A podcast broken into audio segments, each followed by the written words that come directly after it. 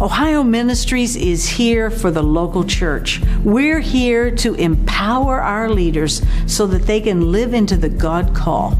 We're here to equip the leaders and the church, and we're here to see the kingdom of God expanded. There's a lot of organizations when you're planning a church or when you're beginning, there are a lot of organizations that want to be a part of that, but really what they want is something from you. At Ohio Ministries, it's about what can we do for you. Our focus is really outward focused, not inward focused. It's it's moving away from a church-centered model to a kingdom-centered model where Jesus is really at the core of everything that we do. There's this passion in Ohio that congregations and leaders are better together. So when we say we're better together, we, are talking about the resources that we can pull together, the way in which we can encourage one another, so we're not forgotten out on some island alone by ourselves, but where we can recognize that we're part of a family. What excites me is uh, just knowing that there's a network of uh, professionals who are there when we need them to uh, help support us. They are intentional about bringing people together to connect with each other under the umbrella of Jesus Christ. I graduated from Bible school. I needed a partner in ministry. When my church was going through something and I was a first time pastor, I needed a partner in ministry. When we needed funding, I needed a partner in ministry. That's what Ohio Ministries is all about. How do we come and partner with you? I think if churches embrace that partnership, that they're not alone, that somebody's there praying for them, fasting with them, walking along with them. And that's what we do best. And that's what I know we will continue to do better in the future.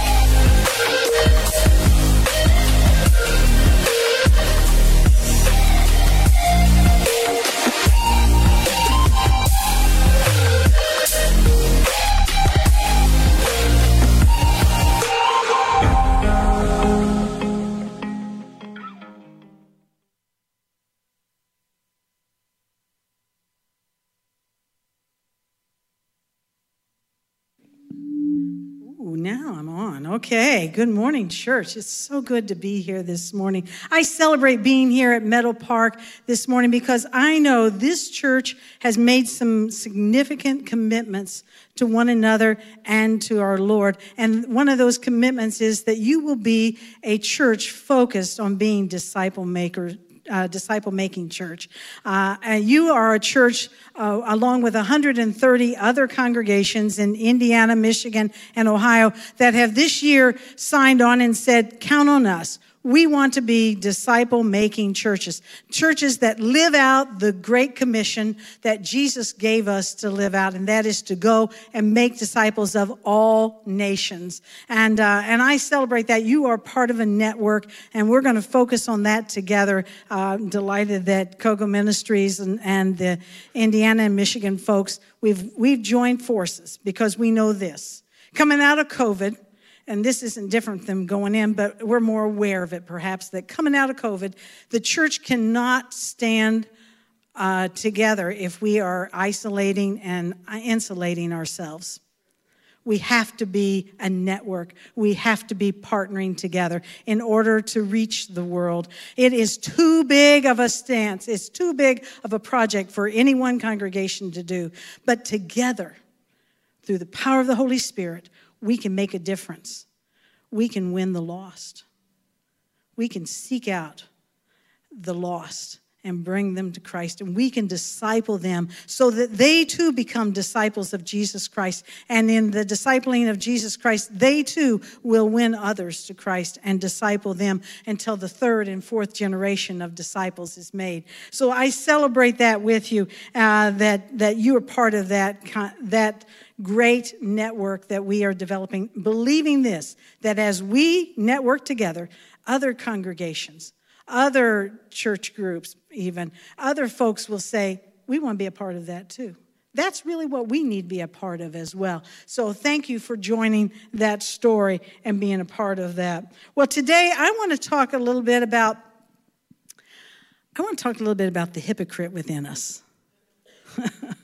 isn't, that, isn't that an interesting thing on Palm Sunday to try to do? The, what about the hypocrite within us? The hypocrite within us lives in that place that's between a rock and a hard place.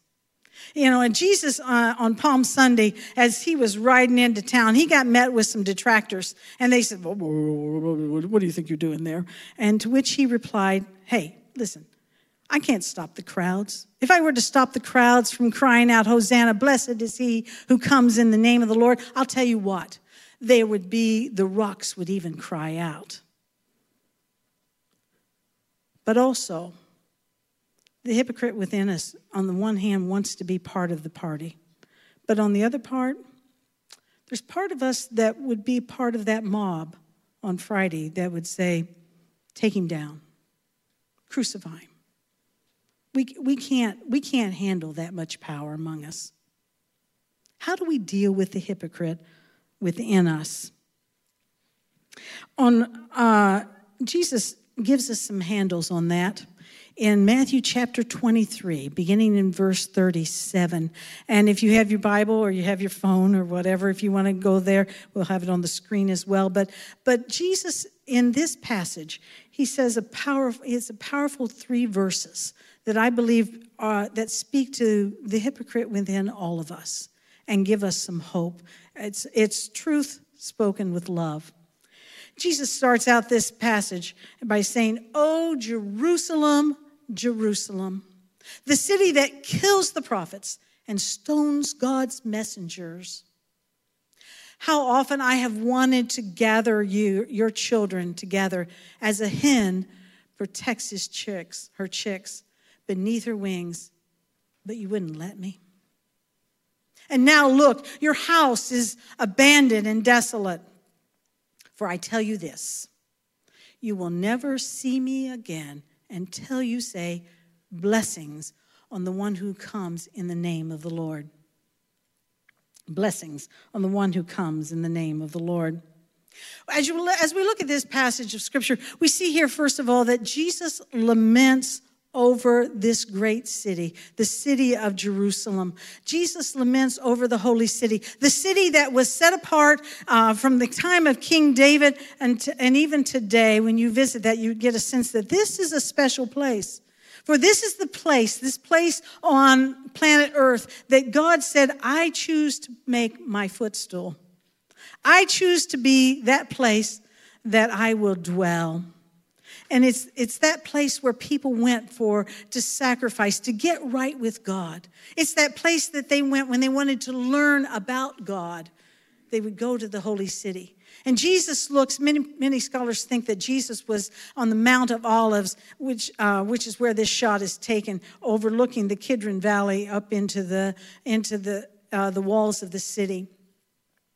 And Jesus laments over the holy city. That means he cried. Jesus doesn't cry very often, or at least he's not, he's not shown as crying a lot, but he cries here.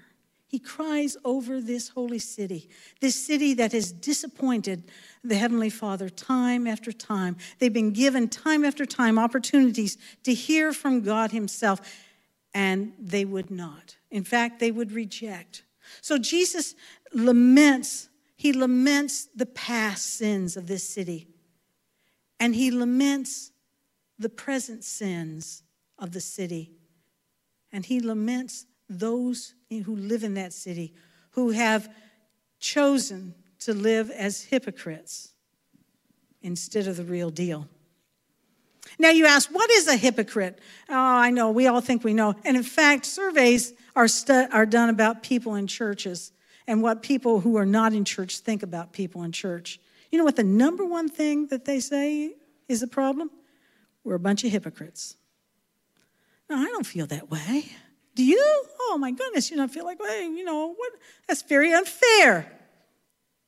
Maybe there's some fairness to that. Maybe we need to examine that a little bit. What does it mean to be a hypocrite? Well, the word hypocrite comes from the Greek theater, in which the actors were called, they were called hypocrites because they would wear masks. Isn't this a cool mask? Know, yeah, we picked this up in Korea. but, uh, but they would put on wooden masks like this and they would manipulate the mask to portray the character that they were trying to show, uh, they were trying to be. Masks are an interesting thing. We've certainly got acquainted with masks this last year, haven't we? I kind of have a love hate relationship with a mask. There's a sense in which I just hate them. You know, they bother me. I can't remember to get them, even though I've got a dozen or more of these masks hung, different sizes, different shapes, different colors, hung by my garage door, you know, so I can grab one on my way out the door. You know how many times I have forgotten those uh, to grab a mask? Anybody here? Yeah. Or, or you run into a store and you go, oh, wait a minute, wow, I forgot. I got to go get, I got to run back out to the car and get a mask. So I, I kind of have a love hate relationship with them because I hate, I hate them. And, and sometimes, you know, you breathe in and breathe out and you go, whew, I ate garlic for lunch. That's not good. I'd rather be sharing it with you, you know. Uh, but we hate those things. But, you know, there's something about it I kind of like. I like it that I can put it on. Whoops. And when I put it on, you really don't know. You really don't know what I'm thinking. You just see the mask. Could be that way, I could turn it upside down too. We don't know. In fact, I found that on a Saturday afternoon when I've got my icky sweats on and my hair's not washed, haven't really gotten ready for the day, you know but I got to go to the store and get some stuff. This mask comes in heavy. Stick a mask on, throw some glasses on, put a hat on, and I am incognito. Nobody knows me. It's all a pretense. That really is what the mask is all about, isn't it? Not, not for the, and I'm not talking about, I'm not getting into that conversation about uh, the political conversation about the goodness or badness of wearing a mask. It's, right now, we got to do that. But I think Jesus is talking about the love hate relationship we have with a mask that goes over our souls. When sometimes we want to pretend that all is well. When sometimes we want to pretend that things are that, that things are good with us in Jesus we haven't really spoken with Him for a long time. When we want to pretend that we've got it all together. When we want to pretend that we're right and y'all are wrong. There's a song that's, uh, that's played on the radio that says this. It's uh, Casting Crowns sings it. It's called Start Right Here. It says this We want our coffee in the lobby we watch our worship on a screen. We got a rock star preacher who won't wake us from our dreams. We want our blessings in our pocket. We keep our missions overseas. But our hurting in our cities, would we even cross the street? Hmm. but we want to see the heart set free and the tyrants kneel, the walls fall down and our land be healed. But, church, if you want to see a change in the world out there, it's got to start right here.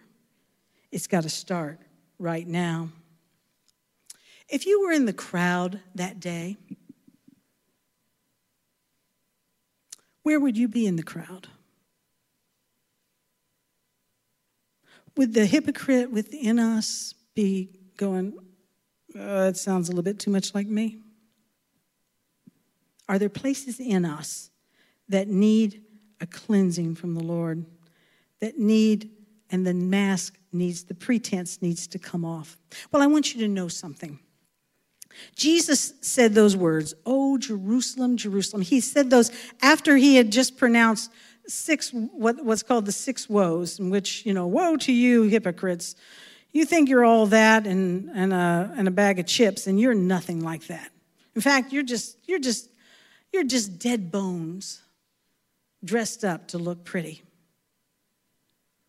He said six different phrases of that, but he follows this by saying, Oh, Jerusalem, Jerusalem. He says, This is who you are. But I want you to know something. I long to gather you. I long to gather you together. Now, I don't know about you, and this is where I think really Jesus just flips the script on this whole thing. Because if I were in charge, if I were the Messiah, I have to tell you something. I, if I looked out at the enemies that were around me and I knew that they wanted to kill, to torture me and kill me and get rid of me, and I had all power and might within my hands, there would be a temptation to go zap, zing, pow, you're done. You're out of here. I'll take you out in one fell swoop. But that's not Jesus, that's not Jesus' way when he looks at the hypocrite within us.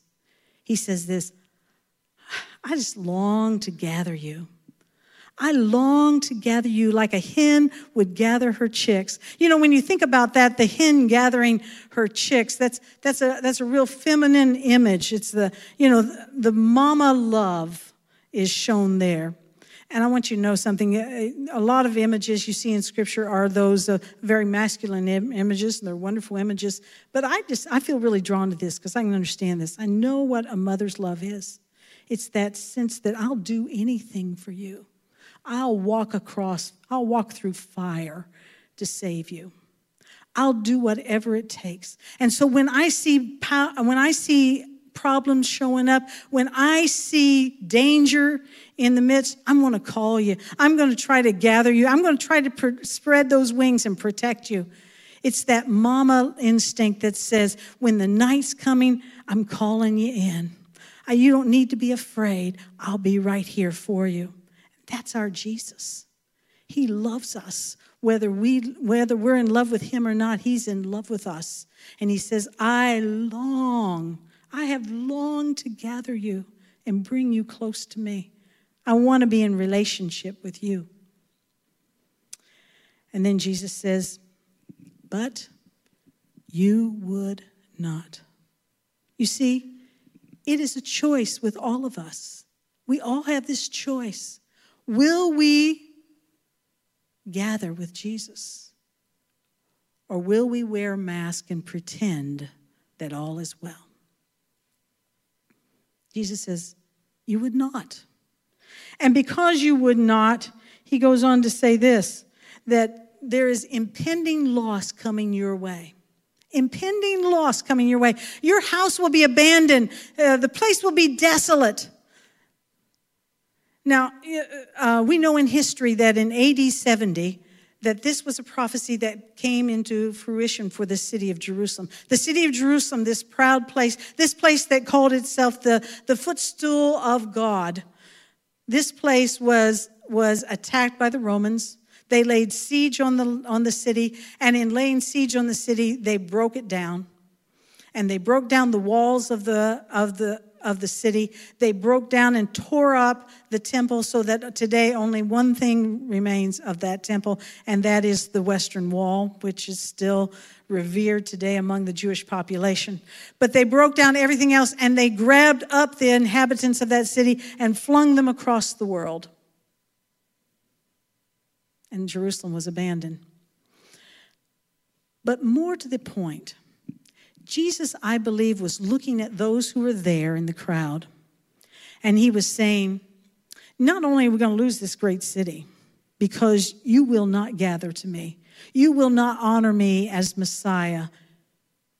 I mean, I know you say every year, next year in Jerusalem, the Messiah is coming. We just got to keep looking for him. But you haven't been looking for me. And so you haven't seen me. He's saying, I know that. And so this city is going to is going to be bad for this city. And it's going to be bad physically for you.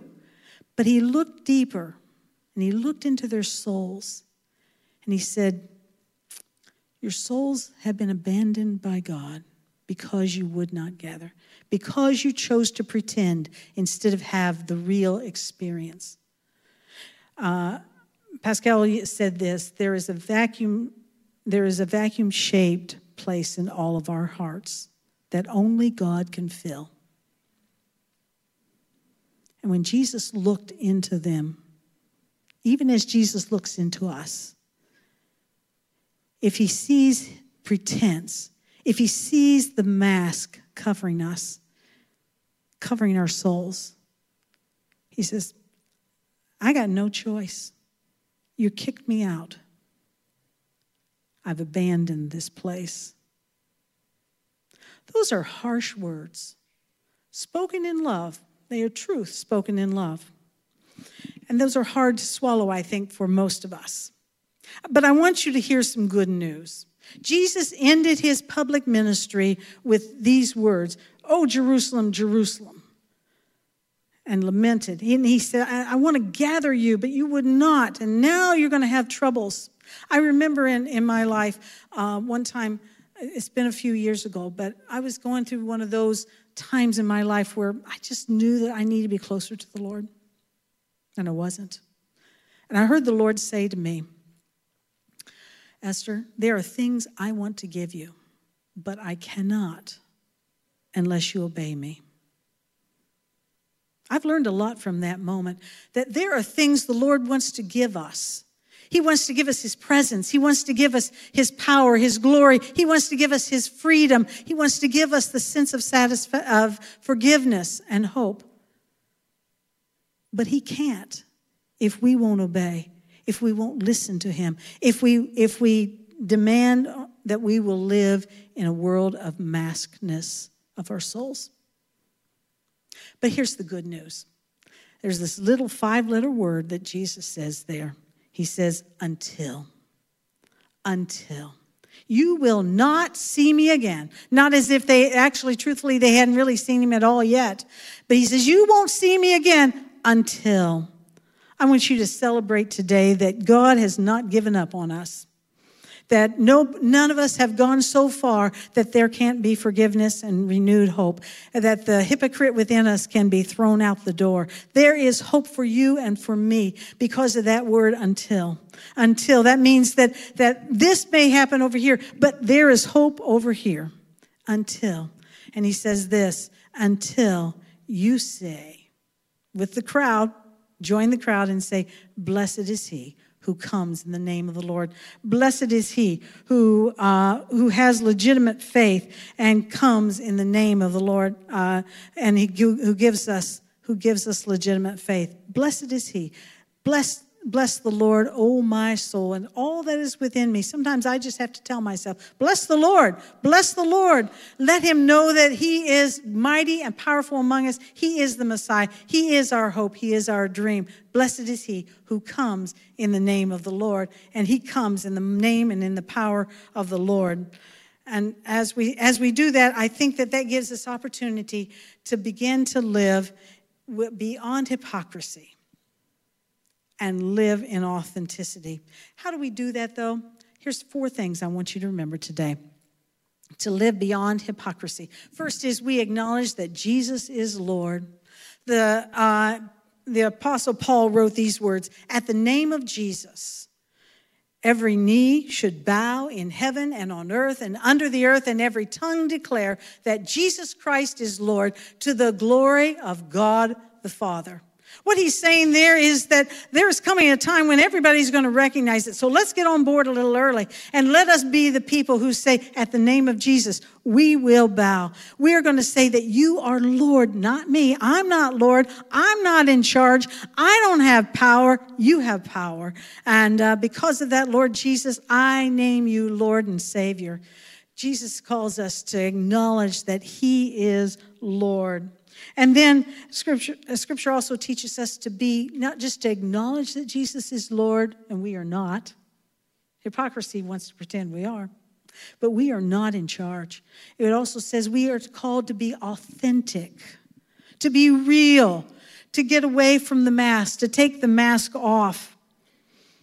The psalmist says this Search me, O God, and know my heart. That's a deep prayer to ask God to just search you. Really look through your whole life. Search me, O God, and know my heart. Try me and know my thoughts, and see if there be any wicked way in me. And lead me in the way everlasting, giving God permission to just search through us and find those places of hypocrisy, those places where we've been pretending when we could be real, those places that need forgiveness. To search us. St. Augustine said this. He said, Grant, Lord, this was his prayer, grant, Lord, that I may know myself, that I may know thee. You see, when we know who we really are, and we're not trying to be somebody else, but be the person God has created us to be by His grace. Then we can know God more intimately as well as we take off the mask. Third thing is to be confessing, praying, and repenting. Just call this your CPR. This is what gets your heart going back again. It is to be confessing. Scripture teaches us this. If we confess with our uh, confess our sins, he is faithful and just and will forgive us our sins and purify us from all unrighteousness. So we confess to Jesus our sins. Just name them one by one. Here, I've, I've let you search me and you've made me aware that this is a place that I need to work on. And I, and more than that, I need your forgiveness. Then James, though, he, he teaches us something else about confessing. He says this, therefore confess your sins to each other and pray for each other so that you may be healed. You see, there is something powerful about not just confessing to God the Father and Jesus the Son and the Holy Spirit. There's about, about taking ourselves humbly to the Lord. There's also something powerful about confessing to one another on this journey. Now, I'm not saying you should confess to everybody you meet. That might be dangerous because not everybody's worthy of that confession. But the scripture does say you can go to the elders of the church and confess to them. You can go to people who've been on the way of Jesus and seeking to live authentically with Jesus, and you can trust them with your confession. And when you do that, there's healing that happens. Not because, not because they, they know so much, but because they've been on journey too. And they can walk with you and say, We understand your pain, and we'll pray with you. We want you to have victory over this. Confess our sins to one another that we may be healed. And then scripture goes on to say, so as so our pray our confession is praying, and as we pray, we, we hear this from Jesus. He says, I've not come to call the righteous, but sinners to repentance. That means simply this we, if we want to be authentic, we want to acknowledge Jesus as Lord and Savior. We want to be authentic. We have to confess. We have to pray and we have to repent. Repent means this. I was going this way. I was I was bound and determined to go my own way, and I found out that this was a wrong direction to go. This was the way that will take me to desolation and to abandonment of God. And so I repent and turn 180 and head down a new direction and say, I will not go that way again. Repent. Confess, pray, repent. And the fourth thing I want to bring to you today to live beyond hypocrisy, to throw the hypocrite within us out the door, is to simply say, I will bless the Lord.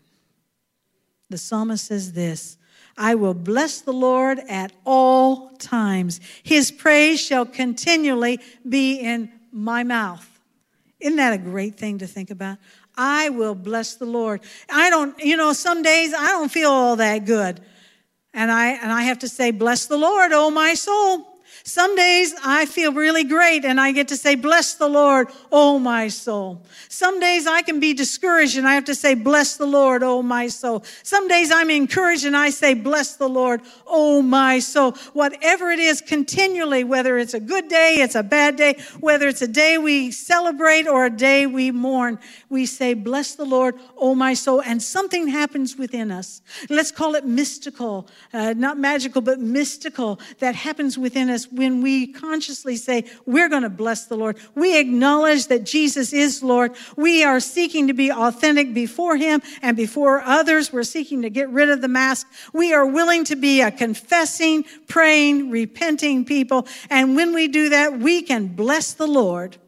We can, we can be people who will grab a palm branch, throw off our jackets, and bless the Lord and call him blessed, for he does come in the name of the Lord. And we celebrate that today. That's living beyond hypocrisy. And I'm just here to tell you this hypocrisy is so dull, it's so painful, it's so disappointing.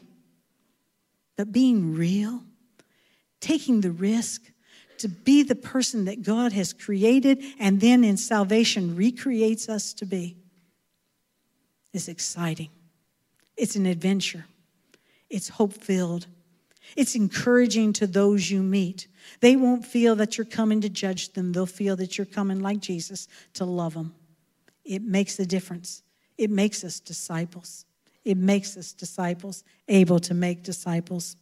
The last verse of the song I, I quoted earlier from Casting Crowns says this We're the people who are called by his name. If we'll surrender all our pride and turn from our ways, he will hear from heaven and forgive our sins. He will heal our land, but it starts right here. We're the people who are called by his name. If we'll surrender all our pride and turn from our ways, he will hear from heaven and forgive our sins. He will heal our land. It's got to start right here. It's got to start right now. Lord, I'm starting right here. Lord, I'm starting right now. Jesus is still calling out to those of us, to the hypocrite within us, and he's saying, I'm weeping over you. It bothers me that you are missing out. It bothers me. It causes me to weep, says Jesus, that you are living less than I designed you to be. It bothers me. It causes me pain to know that you are killing off the good message that I send. It bothers me to see an emptiness in your soul. But I got good news for you, says Jesus. You begin to call on me, and I'll come running. Isn't that good news? Jesus is not, he's, he's not a hypocrite. He's the real deal. And when we call on him, he comes. He fills that empty place with his joy, his peace, his patience, his goodness, his faithfulness, his grace, his mercy. That's what he wants for you. That's what he wants for me. Why be a hypocrite when we can be the real deal? Would you stand with me and let's pray? Lord Jesus, today we just want to bring ourselves to you. We ask that you would just search us, oh God. Look through us through and through. Where are those places that we have sucker punched? those places that we live behind the mask. Free us, Lord. Free us today so that we can be the children that say, Blessed is he who comes in the name of the Lord.